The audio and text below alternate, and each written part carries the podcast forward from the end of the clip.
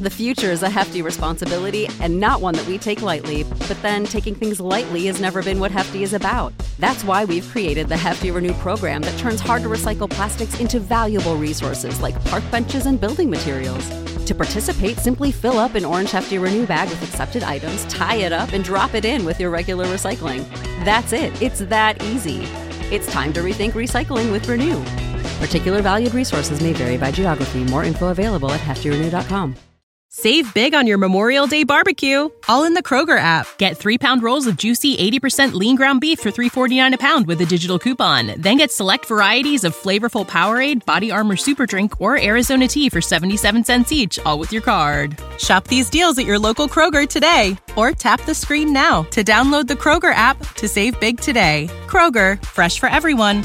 Prices and product availability subject to change. Restrictions apply. See site for details. Fantascientificast, podcast di fantascienza e cronache dalla galassia. Merry Christmas! Ho, ho, ho, ho, ho, ho. You better watch out, you better not cry, you better not stop, I'm telling you why. Santa Claus is coming to town. Make your list and check it twice. Going to find out who's naughty and nice. Santa Claus is coming to town.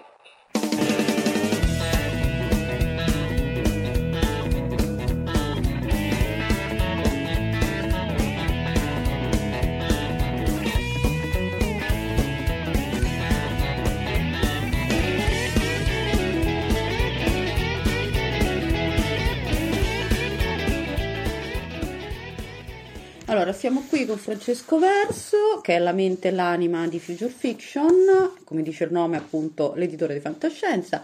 Allora, Francesco oggi è qui per suggerirci dei libri e vedo anche dei fumetti da acquistare o da regalare, regalarci, in vista appunto del Natale e delle festività comunque legate al solstizio. Quindi vai Francesco che ci, che ci raccomandi. Grazie, grazie a tutti, grazie dell'invito eh, appunto a partecipare a questa iniziativa di Fantascientificast. Mi fa sempre piacere tornare sulle vostre frequenze. Ehm, dunque, quest'anno ho alcune proposte legate appunto sia alla parte di narrativa che a quella di fumetto, che sta pian piano crescendo. Per quanto riguarda la narrativa, abbiamo pubblicato qualche mese fa un bel romanzo di Fadi Zaghmut, che è un autore giordano, e quindi è ovviamente il primo romanzo, credo, di, di, di fantascienza giordana che viene pubblicato eh, in Italia, direttamente dalla traduzione dall'arabo di Roberta Loy. Perché la è... cosa interessante, ti interrompo un attimo Francesco, sì. Per chi ancora non conoscesse Future Fiction, la cosa estremamente interessante di questo progetto è che appunto Future Fiction ci sta mostrando tutta la fantascienza non di lingua inglese o che comunque non viene dai paesi di questo tipo di cultura, per cui è un progetto che si espande a livello globale, cioè cerchi autori di fantascienza e anche un po' di fantastico, ma essenzialmente fantascienza da tutto il globo. Sì, sì, la, la peculiarità è proprio, proprio questa, diciamo, cerchiamo di essere il più inclusivi possibili, considerando appunto che um, la, l'offerta di, tradizionale di fantascienza proviene quasi esclusivamente dalla, dalla lingua inglese, quindi mh, ovviamente noi traduciamo anche dall'inglese, ma la nostra proposta è il più ampio possibile, quindi includiamo tradizioni, lingue e futuri che normalmente vengono, non vengono tradotti. Uh, quindi in questo caso è un, si tratta di un romanzo, Paradiso in Terra, appunto di Fadi Zaghmut, che Uh, analizza un po' l'impatto di una pillola in grado di allungare la vita uh, nella società giordana, con effetti spesso esilaranti, a volte drammatici, uh, sulla composizione di questa famiglia, su come appunto usi e costumi vengono riscritti da, dal, dall'introduzione appunto del longevismo, no? Di questa possibilità di avere ultracentenari o persone che comunque riescono a superare abbondantemente i centoventi centotrenta, con un impatto sulla demografia. Quindi eh, che cosa succede quando una popolazione è tendenzialmente stabile, fissa, e non si fanno quasi più figli, e anzi per poter avere una licenza di procreazione devi aspettare che qualcun altro muore, che non avviene proprio subito. Quindi ci sono tutti questi effetti interessanti che però eh, calati all'interno della, della cultura giordana danno, danno una, una visione estremamente particolare. Quindi quella che poi è la ricerca di Future Fiction è proprio vedere come le tecnologie eh, impattano in culture diverse, in tradizioni diverse da quella occidentale. Um, il, il... Ah, se non sbaglio, infatti c'era proprio una c'era una stagione di Torchwood, che però chiaramente è di lingua inglese, proprio su il giorno in cui nessuno più inizia a morire, sì. Che poi a sua volta è preso da un romanzo di, se non sbaglio, di Saramago come ispirazione, che è La morte va un giorno in vacanza. Quindi appunto viene esplorato in questo caso, appunto in un testo giordano, come uh, questo Nobody Dies poi certo. uh, influenzi questo specifico tipo di cultura e società. Sì, ma infatti il tema dell'immortalità, insomma, è un tema no. potentissimo, sì. Che ovviamente attraversa tanti paesi, tante culture, però il fatto di riuscire a leggere anche di, di, di culture che comunque sono vicine alla nostra, non molto lontane, è sicuramente interessante. Tra l'altro l'autore è anche un attivista per i diritti delle minoranze, quindi eh, ha un profilo molto particolare. Tra l'altro il romanzo è stato tradotto già in inglese e lui sta scrivendo anche la seconda parte, quindi è un personaggio tra l'altro piuttosto interessante di per sé, quindi vi invito a, a curiosare. Eh, poi abbiamo un'antologia di racconti di fantascienza cinese, che è un po' il nostro punto di forza.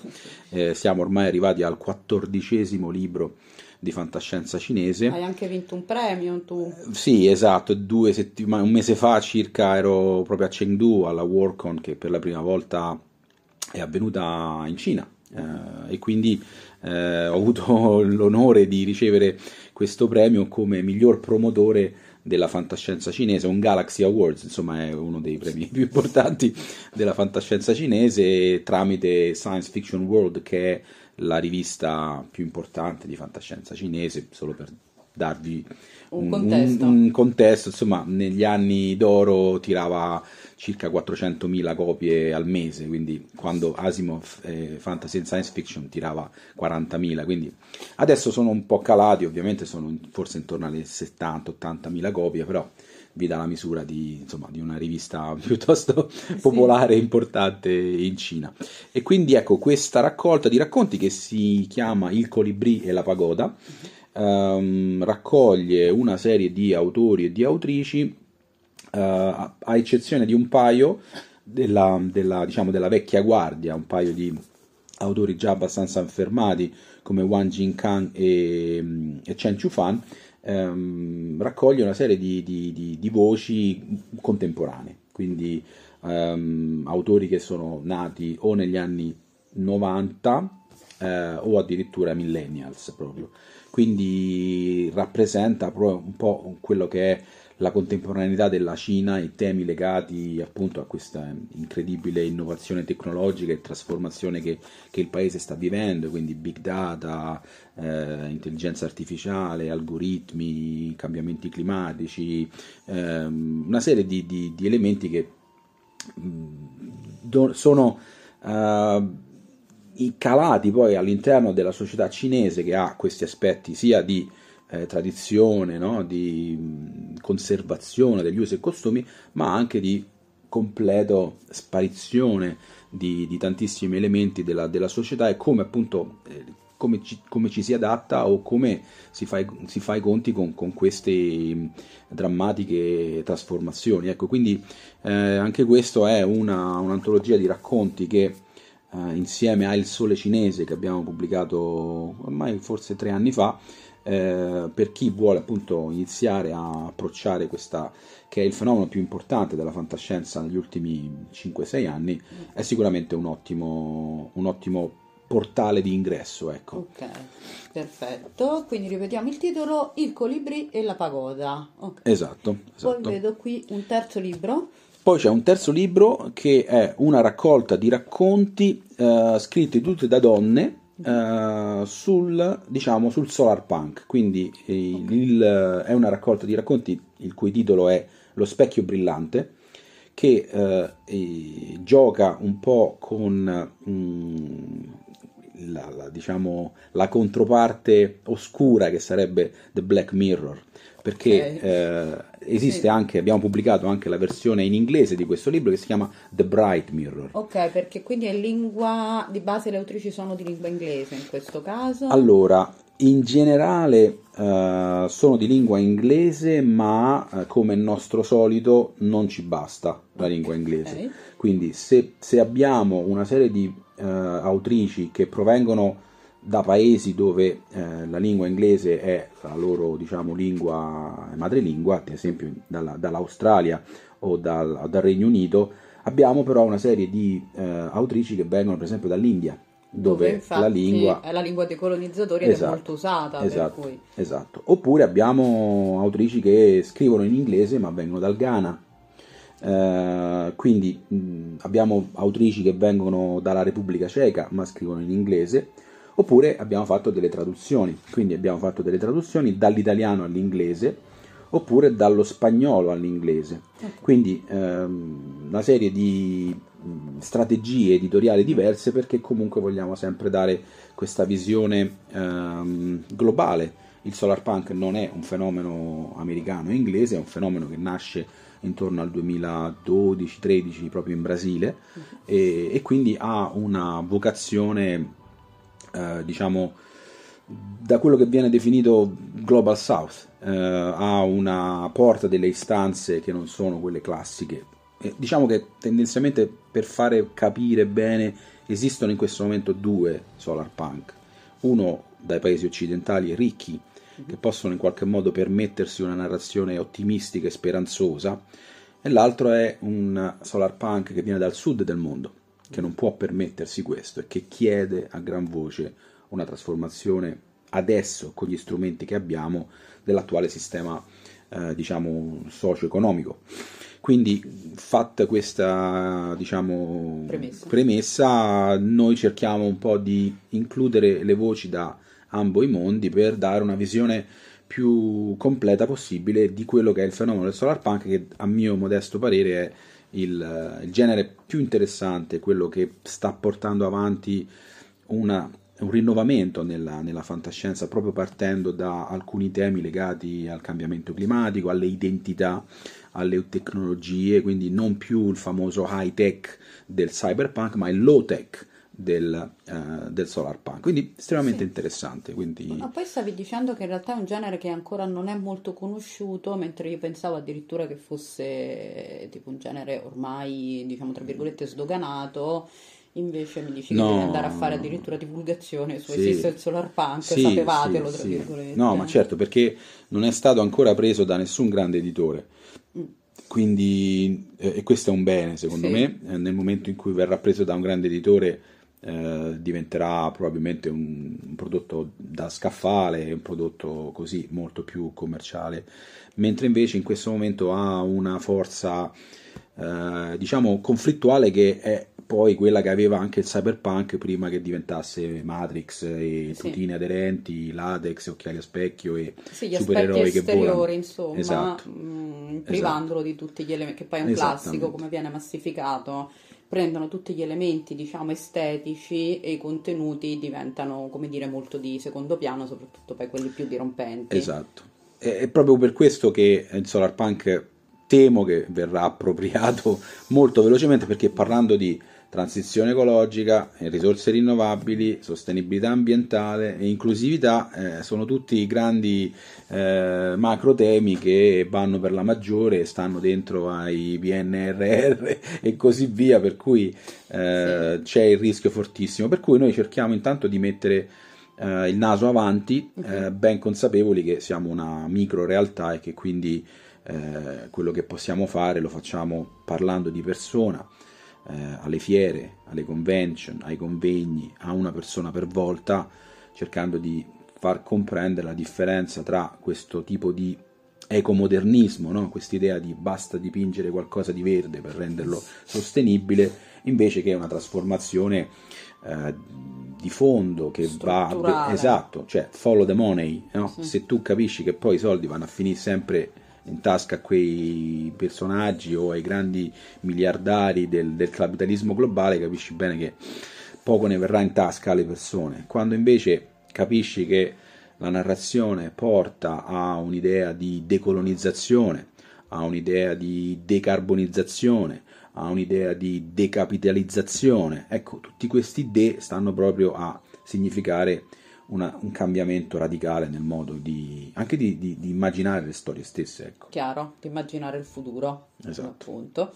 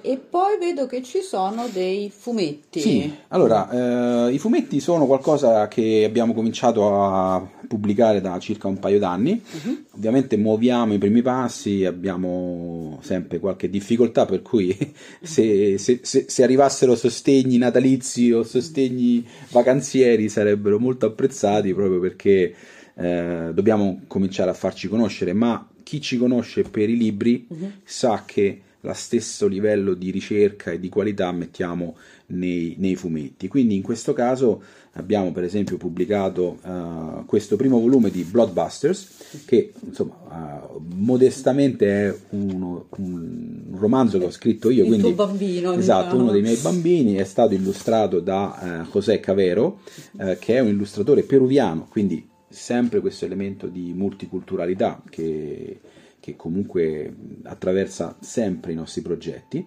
ed è il primo di tre volumi eh, che appunto comporranno poi la storia, tutta la storia. Chi non conosce Bloodbuster, è una storia grottesca e surreale ambientata a Roma, dove le tasse si pagano col sangue. Quindi... Che non è molto differente esatto. insomma, dalla realtà al momento, ma andiamo esatto. avanti. Ho giocato proprio su questi, se questi aspetti grotteschi, parossistici, proprio per eh, costruire una narrazione eh, che, che è totalmente sopra le, le righe, ma ha poi questi elementi realistici, questi elementi totalmente plausibili e verosimili, anche se ovviamente il tono è volutamente così spinto e grottesco, ecco. Ok, quindi avremo dei momenti pulp fiction. Dei momenti pulp fiction, okay. Esatto. Blood fiction proprio. Okay. Perfetto. E poi abbiamo um, u- due fumetti che okay. sono stati uh, illustrati dallo stesso illustratore che si chiama Ugo Espinoza, che è un altro uh, illustratore peruviano. Questo perché quest'estate sono, sono andato in Perù e ho conosciuto la comunità di scrittori e scrittrici di fantascienza peruviana e anche di altri, ovviamente, come illustratori, e mh, è stato bellissimo perché è proprio uno di quei paesi di cui uno immagina, no? Ah, il passato, no? Cosa, Machu Picchu, sì. Le linee di Nazca, no? Tutte queste I cose bellissime, lama. lama, eh? Però non immagina, no? che, che queste popolazioni comunque abbiano un futuro o che abbiano immaginato, ma anche già un presente, perché beh, questa visione certo, turistica è chiaro. Infatti è stato veramente toccante e illuminante, perché ovviamente hanno due colonizzazioni, no? Quella spagnola, quella americana. Rimuovere questi strati di colonizzazione anche proprio concreta, no? Cioè quali, quali libri possono leggere, quali film possono vedere, quali mh, tipo di immaginari possono, possono sviluppare. Se non rimuoviamo questo strato è ovvio che resta soltanto, no, Marvel, D C, Disney, Hollywood e quella roba lì. Quindi sapere, no, che, che, che, che, che c'è una comunità locale che prova a, ad affrancarsi, eh, a sviluppare una propria fantascienza locale, secondo me è un segno meraviglioso. E quindi io cerco di Di, di fare tutto il possibile per includerli all'interno di, del network di Future Fiction, che ormai ha una estensione insomma abbastanza ampia, e quindi mh, con loro abbiamo fatto parecchie cose, e, e due di queste sono proprio uh, Panoptica, mm-hmm. che è questo è un, tra l'altro il nostro primo hardcover, quindi eh, il nostro infatti, primo cartonato, che fa una bellissima figura da regalare, esatto, fa una bellissima figura, e, e Ugo Espinoza è veramente bravissimo, è un fumetto sì, underground molto molto forte, un bianco e nero potentissimo con un tratto sì. molto marcato. La storia è ovviamente una storia post-apocalittica, eh, perché il Perù eh, vive una situazione politica, ambientale, economica molto complessa, quindi la loro visione del futuro certamente non è ottimistica e speranzosa come magari può essere quella dei cinesi, no? Eh, per cui è una visione comunque che proviene dal, dal retaggio del fantastico dell'America Latina, quindi con una stratificazione di, di, di significati molto importante, e, e questo appunto lo, lo consiglio. Loro stanno adesso lavorando al secondo volume, saranno solo due volumi, okay. ma per chi vuole esplorare un futuro distopico post-apocalittico molto cupo ma bellissimo e molto affascinante, ambientato tra il Perù e il Brasile, eh, consiglio vivamente Panoptica. Ok, quindi per i fan della distopia Panoptica, yes. c'è il titolo, comunque un programma, esatto, esatto. E, e poi da ultimo c'è questo che si chiama Ecoluzione, che è più nelle, diciamo, nelle corde de, solar del punk. Solar punk, esattamente, mm. infatti è tratto da un mio racconto inedito, okay. eh, che è ambientato sulle sponde del lago Baikal in Russia, ah. dove un'alga, una spirogira, minaccia l'esistenza della comunità, e il gruppo di camminatori, che sono poi i protagonisti del romanzo, oh, esatto, e dovranno trovare una soluzione molto solar punk per riuscire a così eh, risolvere la, la questione della, della sopravvivenza del lago Baikal. È mh, anche questo un cartonato, ma stavolta a colori, okay, e sempre più lusso, sempre più lusso, anche oh. piuttosto diciamo caro per noi, però la colorazione è stata fatta da Gabriella Frassano, che ringrazio perché ha fatto un lavoro splendido, sì, sì, e, e, ed è sceneggiato da Cesar Santimagnez, mm-hmm. e da una, da una mia storia, è sempre illustrato da Ugo Espinoza. Quindi questo è il terzo fumetto, Ecoluzione. Ok, perfetto, quindi riassumiamo un attimo i titoli, che sono Paradiso in Terra, Lo specchio brillante, brillante. Il colibrì e la pagoda, e poi abbiamo Bloodbusters, Panoptica ed Ecoluzione. Esatto. Ora noi ringraziamo Francesco e vogliamo far presente però un'ultima cosa, che l'anno prossimo fate dieci anni voi. Sì, stiamo crescendo, eh, siamo ormai un bambino che cammina ah, ben sì. speditamente sulle sue gambe, e il ventisette febbraio proprio faremo dieci anni e stiamo cominciando a pensare a qualche manifestazione, diciamo un bel anniversario, qualcosa che comunque abbia dia la sensazione di quello che abbiamo fatto. È stato un percorso incredibile che ci ha portato eh, dall'Italia all'Europa, in Cina, in tantissimi paesi diversi, in India, in Francia, in Svezia, in Perù. Una realtà globale. Veramente globale. Una realtà globale, sì, una, una piccola nicchia, ma all'interno di questa nicchia abbiamo vinto tanti premi, ci siamo fatti conoscere per l'originalità di questo progetto.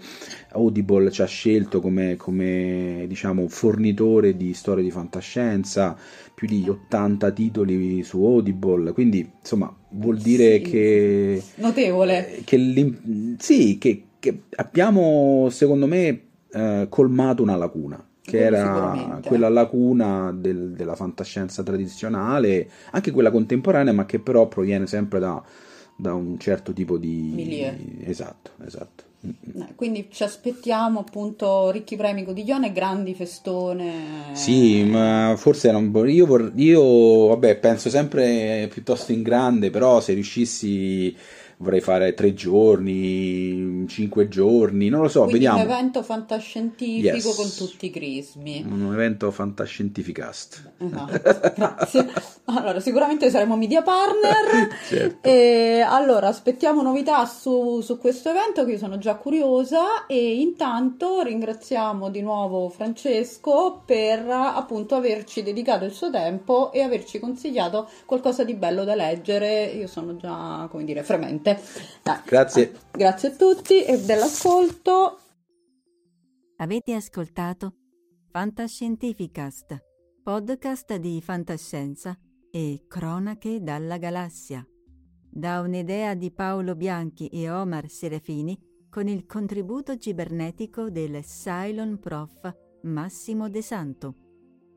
Potete seguirci ed interagire con noi sul nostro sito fantascientificast punto com, sul profilo Instagram Fantascientificast, sul canale Telegram Fantascientificast e sulla nostra community Telegram t punto m e slash f s c community. Se siete particolarmente timidi, potete utilizzare la vecchia, cara e affidabile posta elettronica scrivendoci all'indirizzo redazione chiocciola fantascientificast punto com. Tutte le puntate sono disponibili sul nostro sito e su tutti i principali servizi di streaming on demand. Se volete sostenere il nostro progetto offrendoci una birra rumulana o un gotto esplosivo pangalattico, troverete tutte le informazioni e modalità nell'apposita sezione del nostro sito. Il podcast ha carattere esclusivamente ricreativo e divulgativo, non ha alcun scopo di lucro e viene diffuso gratuitamente. Fantascientificast è una produzione amatoriale. Non si intende infrangere alcun copyright, i cui diritti appartengono ai rispettivi detentori. Autorizzazione S I A E cinque sei uno due i cinque tre cinque nove. Nessun byte e nessun tribolo sono stati maltrattati durante la produzione di questo podcast. Val novemila e l'equipaggio di Fantascientificast vi augurano lunga vita e prosperità e vi danno appuntamento al prossimo episodio lungo la rotta di Kessel. E ricordate, la fantascienza finge di guardare dentro il futuro, ma in realtà guarda il riflesso della verità che è davanti a noi.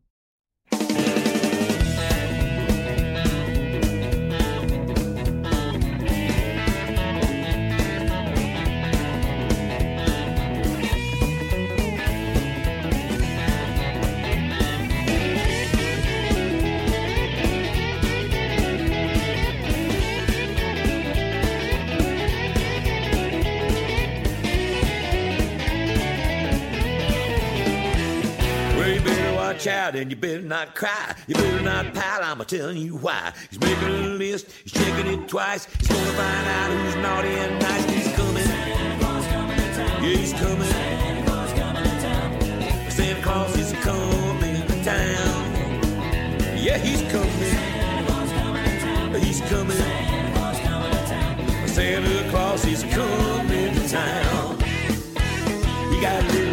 horns and little toy drums, a rumba-toot-toot and a rumba-tum-tum, a curly-head dolls that coddle and coo, a elephant spokes and a kitty costume. He's coming, said he's coming, old Santa Claus is coming to town. Yeah, he's coming, he's coming, your Santa Claus is coming to town. Sleeping and he knows when you're awake. He knows if you've been bad or good, so be good for goodness sake.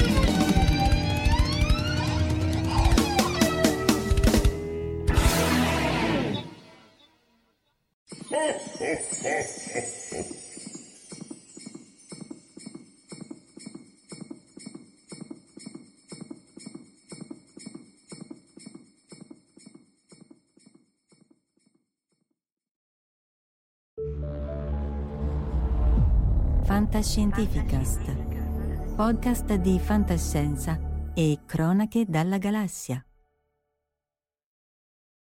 Save big on your Memorial Day barbecue, all in the Kroger app. Get three-pound rolls of juicy eighty percent lean ground beef for three forty-nine a pound with a digital coupon. Then get select varieties of flavorful Powerade, Body Armor Super Drink, or Arizona Tea for seventy-seven cents each, all with your card. Shop these deals at your local Kroger today, or tap the screen now to download the Kroger app to save big today. Kroger, fresh for everyone.